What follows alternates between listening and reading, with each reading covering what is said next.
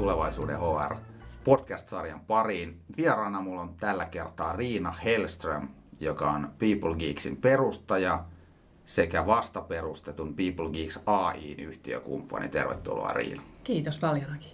Mitä kuuluu? Oikein hyvää. Oikein hyvää kevättä rinnassa ja uusia asioita edessä. Hei, meillä on aiheena tässä keskustelussa, mitä People Analytics on ja miten saada siitä hyödyllistä eikä hypeä. Minkä takia People Analytics aiheena kiinnostaa sua? Aiheena tämä on melkein semmoinen must have, jos on henkilöstöjohtajan tehtävissä tai henkilöstöjohtaja auttamassa ja organisaatiota kehittämässä. Tämä lähti mulla itse siitä, että mulla on iso, iso visio ja missio kehittää organisaatioita Suomessa ja Pohjoismaissa. Ja kun sitä tekee, niin oli usein sellaisessa tilanteessa, että tarttis parempaa faktaa ja dataa, korrelaatiota, kausaliteetteja, ymmärrystä siitä, että mitkä attribuutit ja asiat oikeasti vaikuttaa tähän asiaan, mitä me ollaan täällä kehittämässä. Ja hyvin harvoin oli kuitenkaan sitä riittävää dataa ja faktaa käytössä, kun johtoryhmissä istuin tai, tai keskusteli ihmisten kanssa, niin olisi ollut vähän asioita, mihin nojata ehkä näin. Ja se, per, se oikeastaan johti siihen, että silloin jo nelisen vuotta sitten niin äh, hain trademarkia sanalle People Geeks, koska mun mielestä se yhdistyi tämän, että ihmisistä tietoa ja faktaa ja sen avulla päätöksenteon paranemista. Hetken aikaa olin siinä interim henkilöstöjohtajana Affecta-nimisessä yrityksessä, jossa tehtiin analytiikkaa teollisuuteen ja eri, eri toimialoille – ja siellä oikeastaan oppii aika paljon siitä, että miten sitä hommaa tehdään, minkälaisia asioita se vaatii. Ja tämä toimi sellaisena lähtölaukauksena People Geeksille myös. People Geeksissä on tehty nyt People Analytiikan proof of concepteja ja, ja discovery-vaiheita, kokeiluja. Ja nyt ollaan valmiita siihen, että perustetaan ihan oma yrityksessä tätä tuottamaan. Et siinä on, siinä on tarina, mikä, mikä tämän taustalla on. Oliko suutarin lapsella silloin affektova kenkiä, jos ajatellaan sitä sisäistä todellisuutta organisaation sisällä? Äh, suutarin lapsella me aloitettiin siellä kaiken maailman kokeiluita. Siitähän mä innostuin, kun siellä oli näitä osaajia, jotka osasivat todella hienosti pyöritellä dataa, visualisoida sitä, miettiä korrelaatiota, kausaliteettia, syy-seuraussuhteita. Niin heidän kanssaan me aloiteltiin tämmöinen harjoittelu. Aikakausi siellä oli niin lyhyt sitten, kun se oli interim, interim-tehtävä, niin sitten siirryin eteenpäin. Ja ollaan sen jälkeen kyllä saatu aikaiseksi asiakkaissakin. Muutama vuosi ollut People Geeksi takana, niin onko se nähnyt jotain kehityskäyrää siinä jo, jos yleisesti ajatellaan vaikka Olen. suomalaisia yrityksiä? Suurin hype on laantunut. Siitä puhuttiin hirvittävän paljon kaksi vuotta sitten. People Analytiikka sitä ja People Analytiikka tätä. Ja paljon kun kuunneltiin, mitä henkilöstöjohtajat itse asiassa sanoi siitä, niin ei ollut oikeastaan tietoa, että mitä sillä tarkoitetaan, mitä sillä lähdetään liikkeelle. Mä näkisin, että kahden vuoden aikana markkinoilla on tapahtunut se, että on tullut aika paljon kilkkeitä ja teknologiaa ja, ja tällaisia sovelluksia, jotka sanoo, että niillä, niissä on people analytiikka ja AI rakennettu sisään. Mutta sitten kuitenkin se soveltaminen on jäänyt sellaiseen ehkä lapsenkenkiin vielä. Nyt aletaan nähdä joissakin isoissa yrityksissä kokeiluja siitä, että sinne rekrytoidaan vaikka data scientisti, mutta sitten se menee sinne pyörittelemään sitä dataa ja kysymykseksi tulee se, että no mitä sitten? No mitäs tällä nyt sitten tehdään?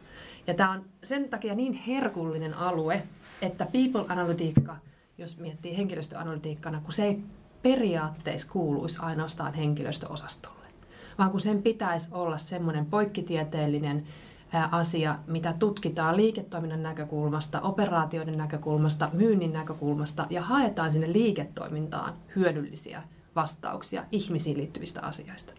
Ja sen takia se ei voi olla siiloutunut vaan sinne henkilöstöosastolle – ja tämä on ehkä semmoinen, mikä, mikä näkyy sellaisena äh, vaikeutena tässä markkinassa, että kun me lähestytään yrityksiä, liiketoimintajohtajia, ne sanoo, että no menkää keskustelemaan henkilöstöjohtajan kanssa, kun tämä on tätä ihmisasiaa. Ja kun me sanotaan, että ei, itse asiassa ei ole sitä, vaan tämä on sun liiketoiminnan kehittämistä. Tämä on sun myynnin kehittämistä. Tämä on sun operaatioiden kehittämistä. Ja, ja tota, sitten sit me päästään niihin pöytiin, missä on sekä henkilöstöjohtaja että sitten operatiiviset johtajat tai toimarit mukana.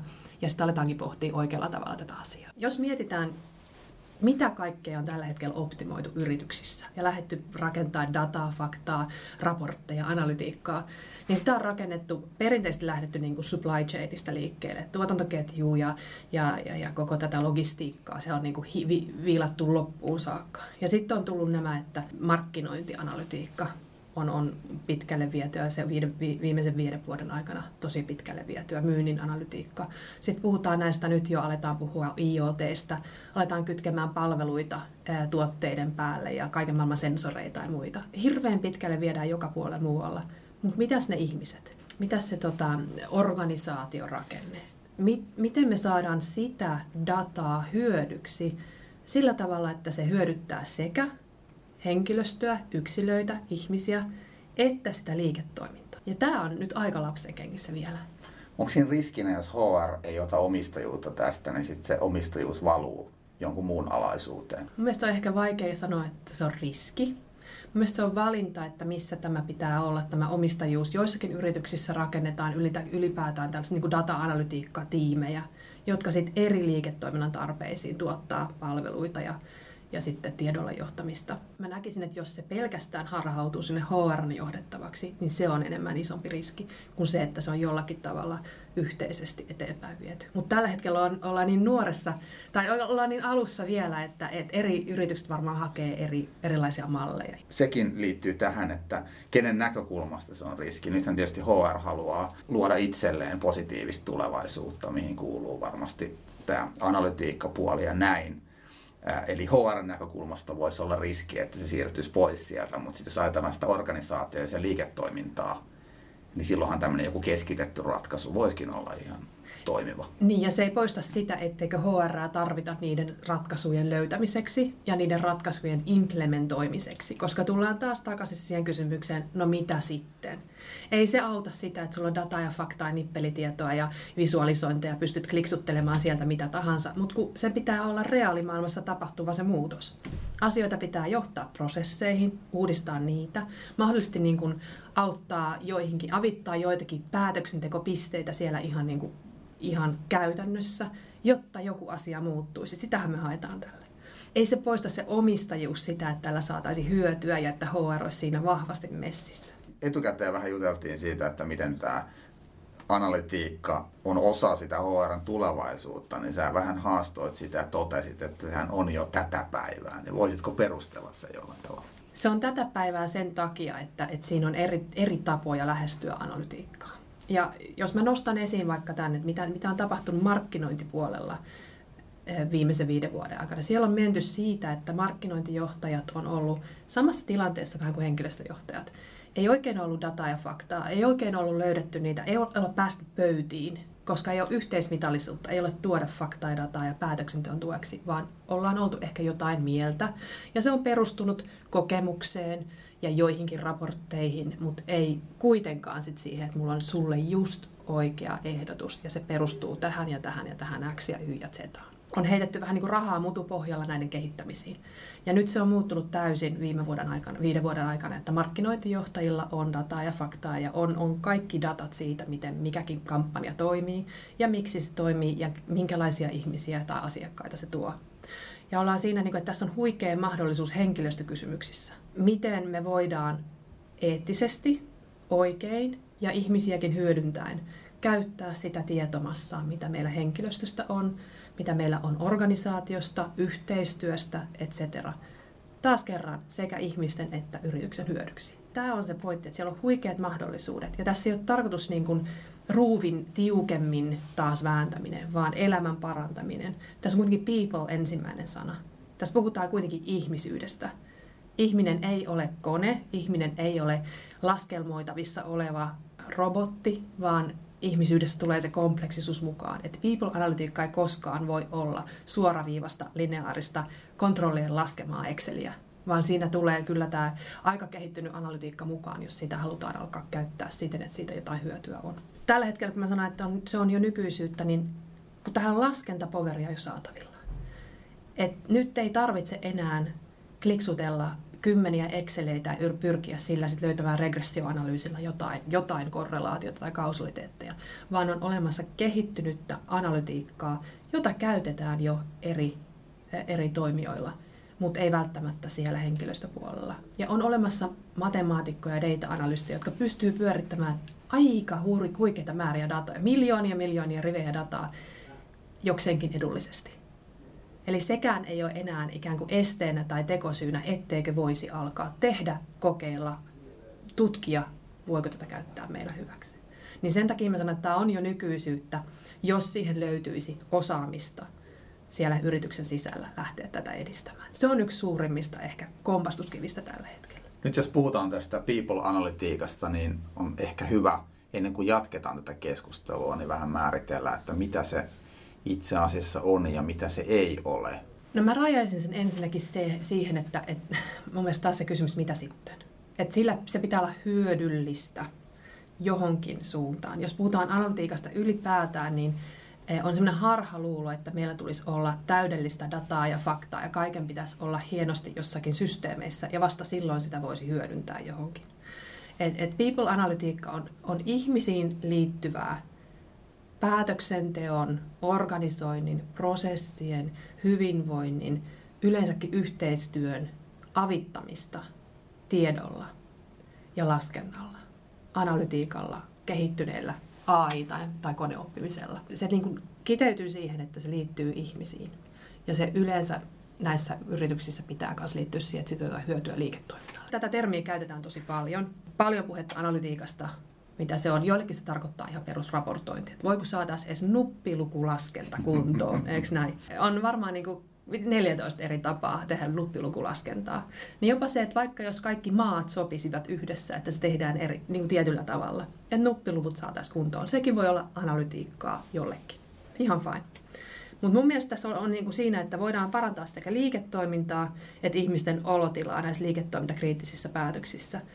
Mä voin esimerkiksi heittää, että ihmisten välisten verkostojen parantaminen, relevanttien muutosmittareiden kehittäminen. Jos me tehdään isoa organisaation muutosta, niin millä me voidaan seurata, että tapahtuuko jotain liikettä mihinkä suuntaan, siihen suuntaan, mihin halutaan. Hyvin suoraviivasta tällä, tänä päivänä on tämä työvuorosuunnittelun, työsopimussuunnittelun optimointi.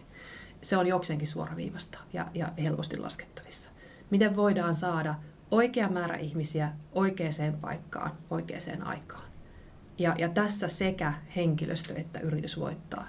Esimerkkinä vaikka ty, hyvät työvuorot. Meille se tarkoittaa niin kattoterminä sitä, että, että me tuodaan tietoa ihmisiin liittyviin prosesseihin, toimintatapoihin ja päätöksiin.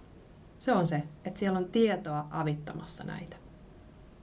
Vähemmän mututuntumaa, näitä keskusteluita, että kenestä tuntuu mitäkin johtoryhmissä ja mihin, mihin, mihin perstuntumaan se perustuu. Ja sitten, että haetaan niitä omia mielipiteitä. Tiedätkö, monet on sitä, että mä oon tätä mieltä. Ja sitten tuodaan vaan niitä faktoja ja datoja, jotka ikään kuin tukee sitä sun mielipidettä. Niin yritetään päästä tästä eroon ja päästä tällaiseen hypoteesimaiseen työskentelyyn. Että okei, mikä hypoteesi meillä on johtoryhmässä tai tässä organisaatiossa, ja voidaanko me jollakin datalla faktalla tiedolla joko tukea sitä hypoteesia, tai, tai rikkoa se palasiksi. Että se ei ollutkaan niin kuin me luultiin. Ja siinä opitaan aika paljon. Siinä pystytään ottamaan nopeitakin askeleita tässä oikeastaan ihmisiin liittyvissä päätöksissä, kun näin aletaan tehdä töitä. Hypoteesia validointiperusteisin. Jos ei meillä ole näyttää dataa, ei ole sitä analytiikkaa, jolla me saadaan niin kuin näkyvyyttä siihen organisaatioon, niin sit todennäköisesti se taistelu siitä toimitusjohtajan huomiosta jatkuu niin kuin hamaan tulevaisuuteen. No tämä on just näin, ja sitten sit mä uskoisin, että aika monet henkilöstöjohtajat tietää sen, että kun istuu niissä johtoryhmissä, ja sulla on se 10 minuuttia viimeisessä, että ai niin ne henkilöstöasiat, niin sehän on tilanne, missä me ei haluta olla, vaan me halutaan niihin liiketoiminta-asioihin, joita johtoryhmän kokouksissa käsitellään, tuoda jokaiseen henkilöstönäkökulma. Että hei, tuossa sun keississä myynnin kehittäminen vaikka Euroopassa, niin vaikuttaa siltä, että siellä on tällaiset tekijät henkilöstöpuolella, joihin meidän kannattaa kiinnittää huomiota. Ja hei, Eeva, sun tuotantolaitoksissa Suomessa vaikuttaa siltä, että siellä on nämä asiat tällä hetkellä, jotka on kaikkein tärkeimpiä. Ja tämä on ehkä se relevantti pointti, että henkilöstöjohtajan pitäisi voida alkaa ei yhteismitallistaa kaikkea jollakin tällaisella hivalla, kivalla keskiarvolla. No niin, Henkilöstötyytyväisyystutkimus näytti keskiarvollisesti koko yrityksessä se 3,7 viime vuonna. Ja, no mitä sitten? Kun se ei auta siihen, että sillä saadaan jotain muutosta tai hyötyä aikaiseksi, vaan pitäisi voida alkaa oikeasti tarkastelemaan niitä asioita, syy-seuraussuhteita, validoida sitä dataa, faktaa ja tietoa ja päästä sitten vastaamaan, mitä sitten, Mikä pitäisi muuttua? Millä tavalla tätä prosessia muutetaan? Onko täällä jotain, mitä me voitaisiin pienelläkin investoinnilla saada aikaiseksi? Miten henkilöstö voidaan ottaa mukaan tällaisen ratkomiseen? Analytiikan kautta HR voi saada puheoikeuden liiketoimintaa koskevissa keskusteluissa siinä johtoryhmän kokouksessa, eikä tarvitse odottaa sitä omaa puheenvuoroa, missä jos luetellaan ne HR-madonluvut. Niin. Tuohon oikeastaan on yksi, yksi keissi, mikä, mikä mun mielestä on hieno tuoda esiin, että kun me oltiin People Analytics Worldissa pari vuotta sitten, ja mä kuuntelin sieltä näitä, jenkkifirmat on jokseenkin pitkä, nämä isot firmat, niin siellä jotkut näistä jenkkifirmoista on aloittanut People Analytics tekemisen ihan parilla ihmisellä. Ihan jostakin liiketoiminnan kriittisestä keissistä, mitä ne on ratkonut ja tuonut siihen relevanttia dataa ja faktaa, jolla on saatu se keissi ratkottua. No se johtaa siihen, että liiketoimintajohtajat ymmärtää, että hei, mullakin on tommonen keissi tai mulla on tämmöinen keissi, että voitaisiin tulla tähänkin. Ja ne on parissa vuodessa kasvanut kolmen ihmisen tiimistä, kolmen kymmenen ihmisen tiimiin, jolla on tavallaan konsultointioikeus siellä yrityksen sisällä. Ja niille on hirvittävä backlogi, eli työjono tavaraa, mitä pyydetään liiketoiminnasta. Eli yhtäkkiä siitä onkin tullut relevantti osa sitä päätöksentekoa, että aletaan tutkia näitä asioita. Tietysti nuo kokemukset auttaa näkemään niitä hyötyjä, mutta meneekö se keskustelu usein tyypillisesti näihin roilaskelmiin? Että... Kyllä, ehdottomasti. Että mulla on esimerkki, kun me, te, me ollaan tehty tota, esimerkiksi People Analytica Roadmapia isolle yritykselle. Se lähtee tietenkin siitä liikkeelle, että me osallistetaan ihmisiä ja kysytään, mikä olisi relevanttia näin. Ja, ja jotkut on, on todella to the point tarpeita, että tällainen tarve liiketoiminnassa. Toinen voi olla tämmöinen, että Mä haluaisin, että jokaisessa liiketoiminta tai jokaisessa tällaisessa kehitysohjelmassa tai koulutusohjelmassa olisi vaikuttavuusmittari. Hieno idea, eikö näin? Että mä voin tietää, että jos mä teen tällaisen esimieskoulutuksen, niin oliko sillä vaikuttavuutta. No sitten kun me aletaan backtrackkaamaan, niin pohtimaan, no mitkä attribuutit tässä olisi rakennettavissa, niin se onkin aika monimutkainen juttu. Palapeli alkaa niin tuollaista rakentaa analytiikkaa tähän. Ja sitten tuleekin kysymykseen se, että hyvä on, että tämä voidaan tehdä, mutta haluatko sinä maksaa 30-40 tonnia jokaisen esimieskoulutuksen ohella siihen, että saat analytiikkaa siitä? Ja se vastaus saattaa olla, että no en halua. Että se ei ole sen arvoista. Eli siinä ei ole roita.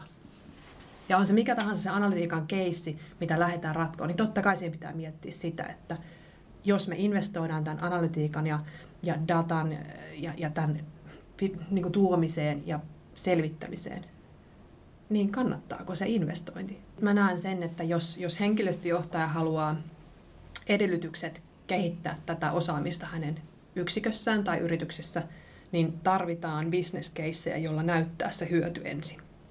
Eli tarvitaan jotain, millä näyttää se hyöty, koska tämä ei tule suoraan HR-budusta, vaan budjetin pitää tulla myös, myös sieltä niin kuin liiketoiminnasta tämän kehittämiseen. Ja ellei sä voi osoittaa sitä hyötyä, jos sä jos sä jotain HRn sisäistä niin kuin analytiikkaa raportointia, niin sä et hirveän helposti saa sitä budjettia siihen, että sä kehität liiketoimintakriittistä people-analytiikkaa. Mua kiinnostaa vielä tämä hype, hype. Itsekin oli jossain vaiheessa hypin vallassa, kun kuuntelin jotain Josh Bersinin luentoa YouTubesta, varmaan moni muukin on kuunnellut. Niin näetkö että tästä haipista on enemmän hyötyä vai haittaa? Lähentääkö se ihmisiä, HR-ihmisiä tähän analytiikan maailmaan vai etännyttääkö se? Synnyttääkö se pelkoja? No mulla on sen verran nyt uraa takana, että näitä haippeja on nyt yhtä sun toista tullut, eikö näin? Että on kaiken maailman, kaiken maailman niin kuin ismejä ja, ja muodissa olevia asioita, joita tuodaan ja HRn kautta. Mutta mä luulen, että tämä on niin kuin tilanne, jossa ei ole, tämä on niin kuin vääjäämätön polku ei ole tilannetta, missä henkilöstöosastolta, henkilöstöjohtajilta, niiltä, jotka tekee tätä organisaation kehittämistyötä, ei tulla kysymään dataa ja faktaa jatkossa. Et ei tämä ole hype, tämä on vääjäämätön polku, johon suuntaan meidän on kuljettava. Tai sitten me ollaan niitä, jotka kymmenen viimeisen, viimeisen minuutin aikana johtoryhmän kokouksessa kerrotaan, mitä me luullaan, että pitäisi tehdä. Hype sillä tavalla, että nyt jokaisella henkilöstöjohtajalla lukee People Analytics siellä strategiassaan mitä, mitä oikeasti aletaan tehdä, niin usein siihen tarvitaan pikkasen apua ja, ja pohtia sitä niin kuin, siitä kontekstissa, missä se yritys tällä hetkellä on, mistä kannattaa lähteä liikkeelle. Skaala on tämmöinen hirvittävän laaja, niin siinä kannattaa alkaa miettiä nyt sitä roilaskentaa, että mihin kannattaa investoida, jotta tästä on meidän yritykselle hyöty. Sun on tapana puhua erilaisista lähestymistavoista analytiikan hyödyntämiseen, eli et suinkaan ajattele, että People Analytics olisi vain yhdenlaista tekemistä, vaan on erilaisia, on ne sitten tasoja tai kypsyysasteita. Niin millaisia lähestymistapoja sä itse olet tunnistanut? Ei ole mitään niin tällaista, että olet oikealla tasolla tai ei ole mitään kypsyyttä Joo, ehkä semmoinen analyti- analytiikan käyttämisen kypsyys näkyy siinä, että missä vaiheessa ollaan ja miten aletaan käyttää lukuja, dataa ja faktaa. On hyväksyttävää olla ihan alussa, koska niin kaikki muutkin on jossain vaiheessa ollut. Niin siellä niin kuin raportoinnin niin, jos, niin, jos puhutaan vaikka siitä, mitä mä sanoin, että voi kun edes nuppiluvut saisi täsmäämään, vaikka FINA-raportoinnin ja HR-raportoinnin välissä. Perusraportointi on semmoinen, mitä monet tällä hetkellä ha- ha- hakee. Ja jos puhutaan ihan siitä, että saadaan personifioitu dashboardi vaikka jollekin yksikön johtajalle hänen henkilöstöasioistaan, niin sekin voi olla tosi hyödyllistä jo. Eli puhutaan tästä perusraportoinnin tasosta, joka on suurimmissa osassa tällä hetkellä se tarve people-analytiikalle. Sitten me voidaan puhua siitä, että no miten se saadaan kehittynyttä raportointia. Et missä olisi jonkunnäköisiä korrelaatioita, vaikutuksia, kausaliteettia mietitty. Että jos me tehdään näin, niin mitä sitten tapahtuu? Se on vähän pidemmälle vietyä, jossa voidaan leikkiä eri skenaarioilla ja tutkia niitä. Tällaista voisi tapahtua esimerkiksi siinä, että pohditaan työvoiman sitä workforce planningia kokonaisuudessa, että jos me, jos me avataan uusi maa, yksikkö, niin mitä sitten tapahtuu? Jos me otetaan tämmöinen business haltuun, niin mitä talent poolille tapahtuu, minkälaisia osaajia meidän pitäisi rekrytoida, jos me myydäänkin tuolle isolle asiakkaalle tämmöinen, tämmöinen diili. Sitten me voidaan puhua tällaisesta reaktiivisesta analytiikasta, eli tätä tapahtui ja näihin kannattaa nyt vaikuttaa näin. Esimerkiksi, että jos myynnin sopimuksia, jos puhutaan joku talo, joka tekee isoja B2B-soppareita, ja sinne tarvitaan työvoimaa hoitamaan niitä soppareita, vaikka joku tämmöinen, joka tekee kiinteistöhuoltoa tai, tai terveydenhuoltoa, jossa tarvitaan työvoimaa tuottamaan niitä sopimuksia. Hyvin harvoin nämä sopimusrakenteet ovat kytköksissä vaikka rekrytointitarpeeseen tai työvoiman tarpeeseen, vaan se tehdään jotenkin manuaalisesti siinä välissä. Ja jos tämä voidaan saada reaktiiviseksi, että hei, tänne tulee nyt myyntiputkesta tällaisia sopimuksia, ne automaattisesti kääntyy työvoiman tarpeeksi ja sitä myötä, ketä meiltä puuttuu rekrytointitarpeeksi. Sitten ollaan jo aika pitkällä, eikö näin? Ja nämä on tällaisia asioita, mitä pystyy alkaa rakentamaan, vaikkei kaikki asiat ole kunnossa siellä perustasollakaan. Sitten mennään siitä seuraavaan. On tällaista ennustavaa analytiikkaa. Eli voidaanko jollakin tavalla, mitä meidän ensinnäkin tulisi ennustaa. Mä voin antaa esimerkin siitä, että me ollaan oltu keisseissä, missä me ollaan ennustettu asiakaspainetta tai asiakastarvetta.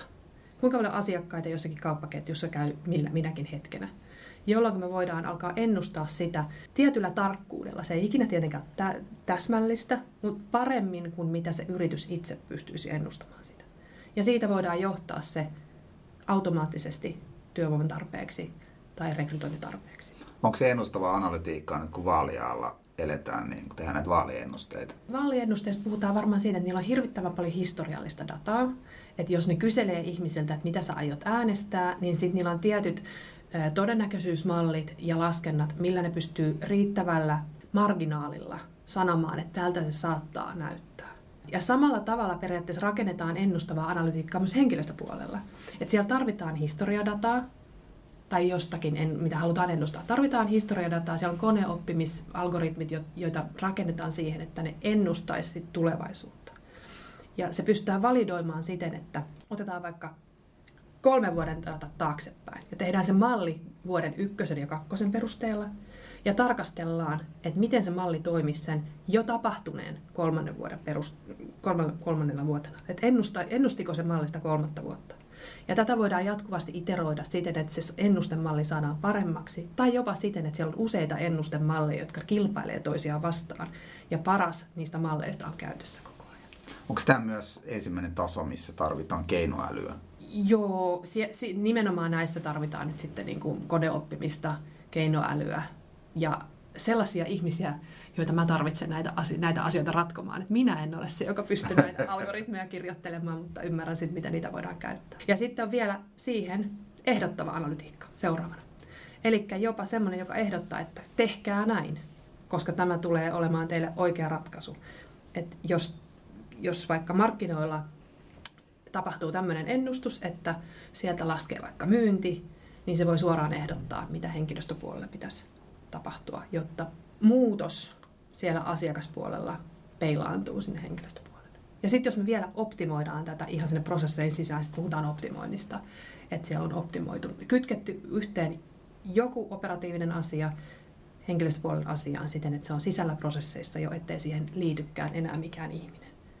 Että täällä on erilaisia lähestymistapoja näihin asioihin ja, ja mikään niistä ei ole oikein tai väärin, tai ne on kaikki tarpeellisia. Ja kaikkein tärkein pointti on se, että no mitä sitten? Että jos jotain tehdään, niin sillä pitää olla hyötyä sekä liiketoiminnallisesti että sitten niille ihmisille ja, ja sille yhteisölle onko tässä nähtävissä, että muutamassa vuodessa niin tapahtuu tästä eteenpäin ihan valtavia loikkia vai näetkö enemmän, jos mietitään tulevaisuutta, että tämä on tasainen kehitys, että pikkuhiljaa mennään organisaatiossa eteenpäin? No kun tässä on semmoinen ehkä semmoinen hype väärinkäsitys, että nyt tulee joku AI ja sitten se itsestään ymmärtää näitä asioita jotenkin, kun se kytkee punaista nappia painamalla päälle niin nämä keisithän ei ole sellaisia, vaan jonkun pitää osata koordinoida ja pohtia, mikä tässä on relevanttia, mitä tässä pitää sille opettaa sille machine learningille tai AIlle, jos sitä käytetään. Tai jos ei käytetä edes tällaista koneoppimista, niin ihan vaan, mitä tässä on relevanttia tutkia ihan niin kuin hypoteesiperusteisesti. Että kyllä siellä pitää olla näitä liiketoiminnan ja henkilöstöpuolen osaajia mukana. Ei tämä itsestään tule millään nappia painamalla. Että nämä on projekteja, mitä kannattaa lähteä tekemään, oppimaan pikkuhiljaa, mitä tämä tarkoittaisi meidän yritykselle ja kasvattaa sitä kautta ymmärrystä, missä siitä on hyötyä. Ei tule olemaan tällaista one size fits all, ostan täältä softan tai navin, jolla, jolla tämä saadaan toimimaan. Niin mutta mä uskon, että aika monet yritykset lähtee ja on jo lähteneet rakentamaan tätä pikkuhiljaa. Aika monet näistä yrityksistä on tällä hetkellä Suomessa ostamassa uutta HRIS-järjestelmää. Ja lähtee järjestelmähankkeisiin ja ne ajattelee, että me laitetaan ensin tämä järjestelmä kuntoon ja sitten me mietitään analytiikkaa. Ja tämä on tosi suuri virhe. Kun sitä analytiikkaa pitäisi miettiä siinä samassa veivissä, kun aletaan pohtia, että mihin sitä dataa kerätään, millä tavalla, pitääkö siellä miettiä tällaisia kuin ID-numeroita tai siten, että sitä dataa voidaan hyödyntää myöhemmin. Koska jos sitä ei mieti siinä vaiheessa, kun se, se niin kuin tietokanta rakennetaan, niin sitten se on myöhäisessä vaiheessa hyvin paljon vaikeampaa alkaa pohtia, että nyt me haluttaisiin käyttää sitä tähän tarkoitukseen, mutta hei se data ei olekaan siinä muodossa. että jos käytetään people-analytiikkaa, niin se vaatii aika paljon jumppaa sen, että saadaan data siihen muotoon, että se on käytettävissä. Nyt kun ollaan puhuttu vähän teoreettisestikin tästä People Analyticsista, niin varmasti tämmöiset konkreettiset keissit niin Suomesta kuin maailmaltakin voisivat olla kuuntelijoiden näkökulmasta kiinnostavia, niin tota, onko sulla heittää jotain esimerkkejä? Voisin aloittaa tuosta meidän Mustia Mirri-keissistä, mikä me tehtiin sinne. Ja se lähti ihan sellaisesta, että henkilöstöjohtajalla oli kysymys joka, ja mielipide, joka erosi johtoryhmän mielipiteestä. Hän pyysi, että voidaanko me tarkastella tätä asiaa. Eli siellä oli nollatuntisopimuksia jonkun verran, ja johtoryhmä oli sitä mieltä, että nollatuntisopparit on tosi hyviä mustilla ja mirillä, koska ne tuovat sitä joustavuutta työvoiman käyttöön. Eikö näin? Että jos on hirveä kiire tilanne, niin niitä voidaan tuoda lisää kehiin. Ja henkilöstöjohtaja oli vähän sitä mieltä, että kyllä niitä tarvitaan, mutta ei välttämättä niin paljon kuin mitä niitä oli. Ja, ja tota, tässä lähtiin pohtimaan sitä, että no millä me voidaan ratkoa tätä hommaa. Me lähdettiin tutkimaan dataa. Me lähdettiin ihan, ihan pyydettiin niiltä miljoonia rivejä myyntidataa, niiden työsuhde, työvoimadataa ja alettiin tarkastelemaan, että mitä sieltä löytyy, joka vastaisi tähän kysymykseen. Ja me löydettiin dataa, joka sanoi, että kyllä, että he tiedä tästä mitään. Me pohdittiin, että myykö nollatuntisopparilaiset enemmän tai muuta. Ja sieltä löytyi dataa, että nollatuntisopparilaiset myy huomattavasti enemmän kuin kiinteästi työsuhteessa olevat ihmiset. Ja sittenhän se periaatteessa selittyy sillä, että no, ne pistetään sinne kassan taakse hakkaamaan niitä tavaroita kassaan, kun on kiire.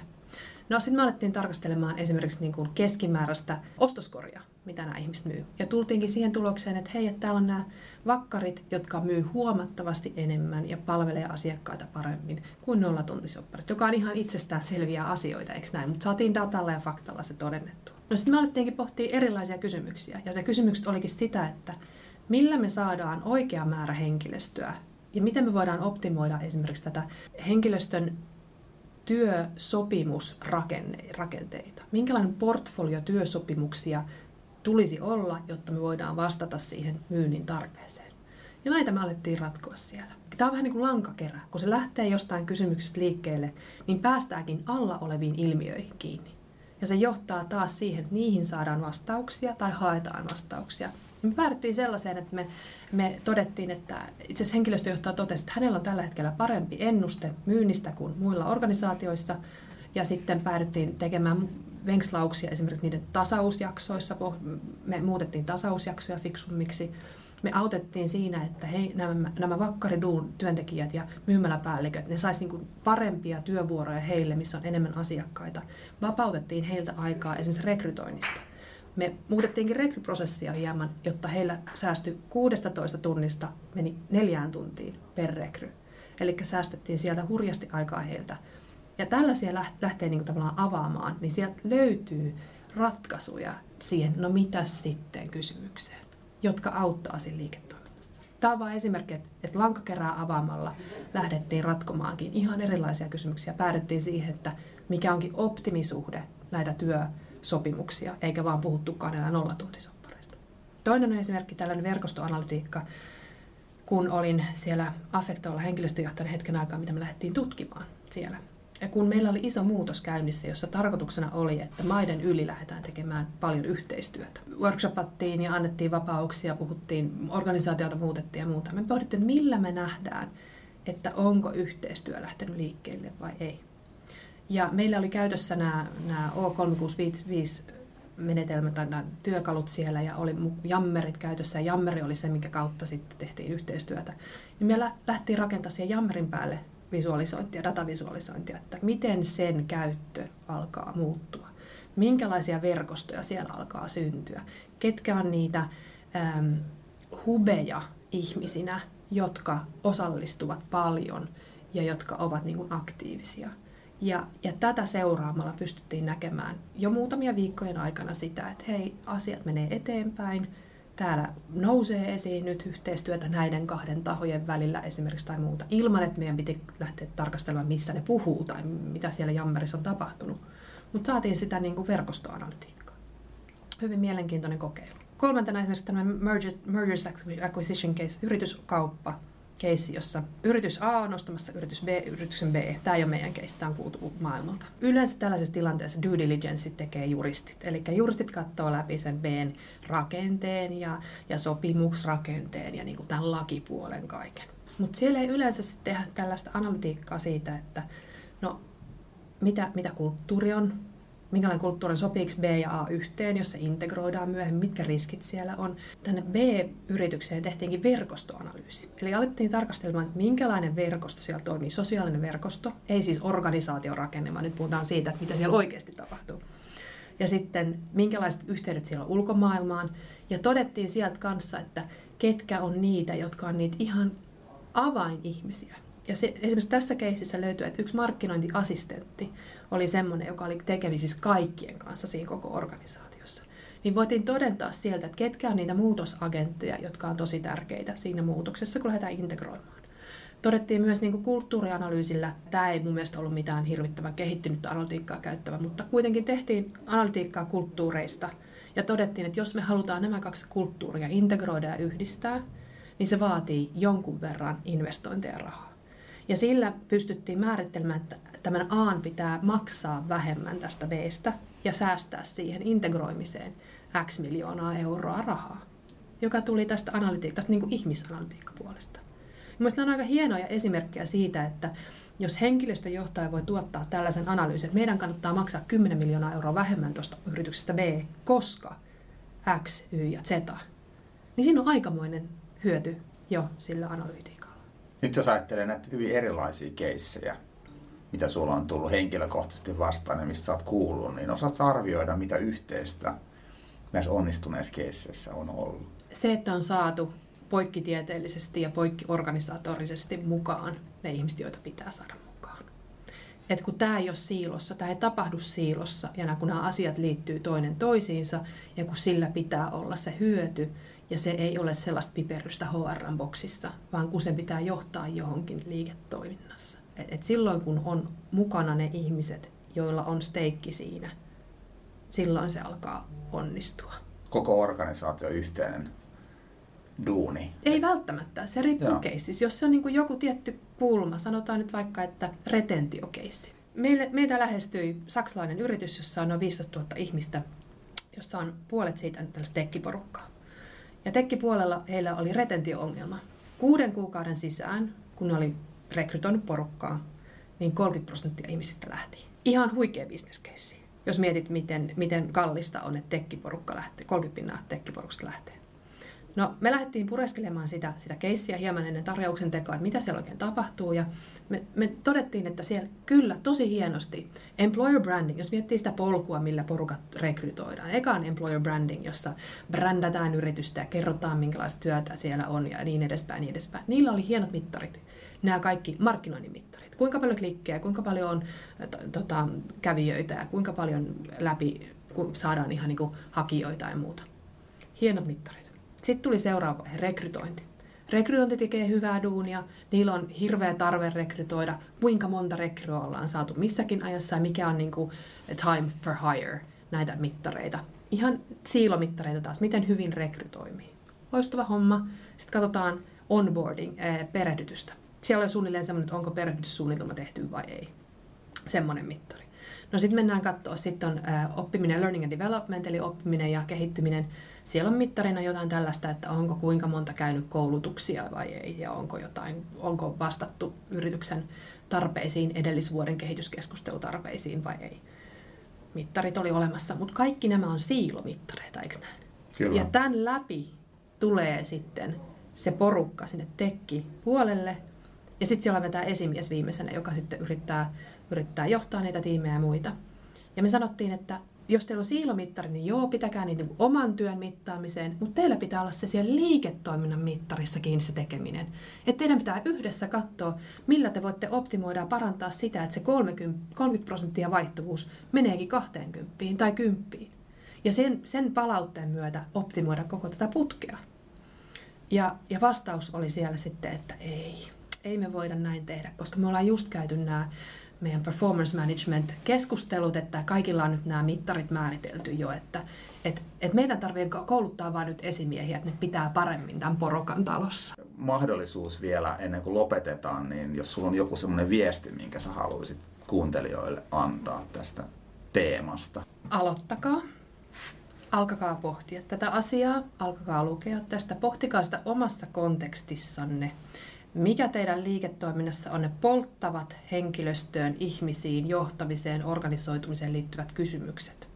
Pystytäänkö niitä timantteja lähtemään rakentamaan siten, että niistä nimenomaisista kohdista voidaan alkaa rakentaa enemmän dataa ja faktaa, tietopohjasta johtamista niihin. Ja sitten samalla pystyy kyseenalaista sitä, että tarviiko meidän yleensäkin rakentaa tätä pohjaa paremmaksi. Ihan perusraportointia, perusanalytiikkaa, sitä. Mutta nämä, nämä käy käsi kädessä nämä molemmat. Että yksi kaikkein tärkeimmistä väärinkäsityksistä, mihin mä voisin lopettaa tämän, on se, että no, meidän pitää saada ensin nämä kaikki datat kuntoon ja sitten vasta voidaan tehdä analytiikkaa. Ja tämä on suurin väärinkäsitys, mitä, mitä ei kannata lähteä tekemään, koska te ette ole koskaan saamaan kaikkia datoja kuntoon. Kaikki ei tule olla sataprosenttisen valmista kuitenkaan. Et ei ole aikaa odottaa sitä kymmentä vuotta, että saadaan niin timantteihin vastaus, kun siellä runnotaan vielä läpi jotain perusraportteja. Että semmoinen ehkä, että aloittakaa ja tehkää tätä liiketoiminnan kanssa yhdessä. Kiitos haastattelusta, Riina. Olipa hauskaa, kiitoksia. Yes. Tsemppiä uuden yrityksen kanssa ja oikein hyvää kevättä sulle ja myöskin kaikille kuuntelijoille. Kiitos.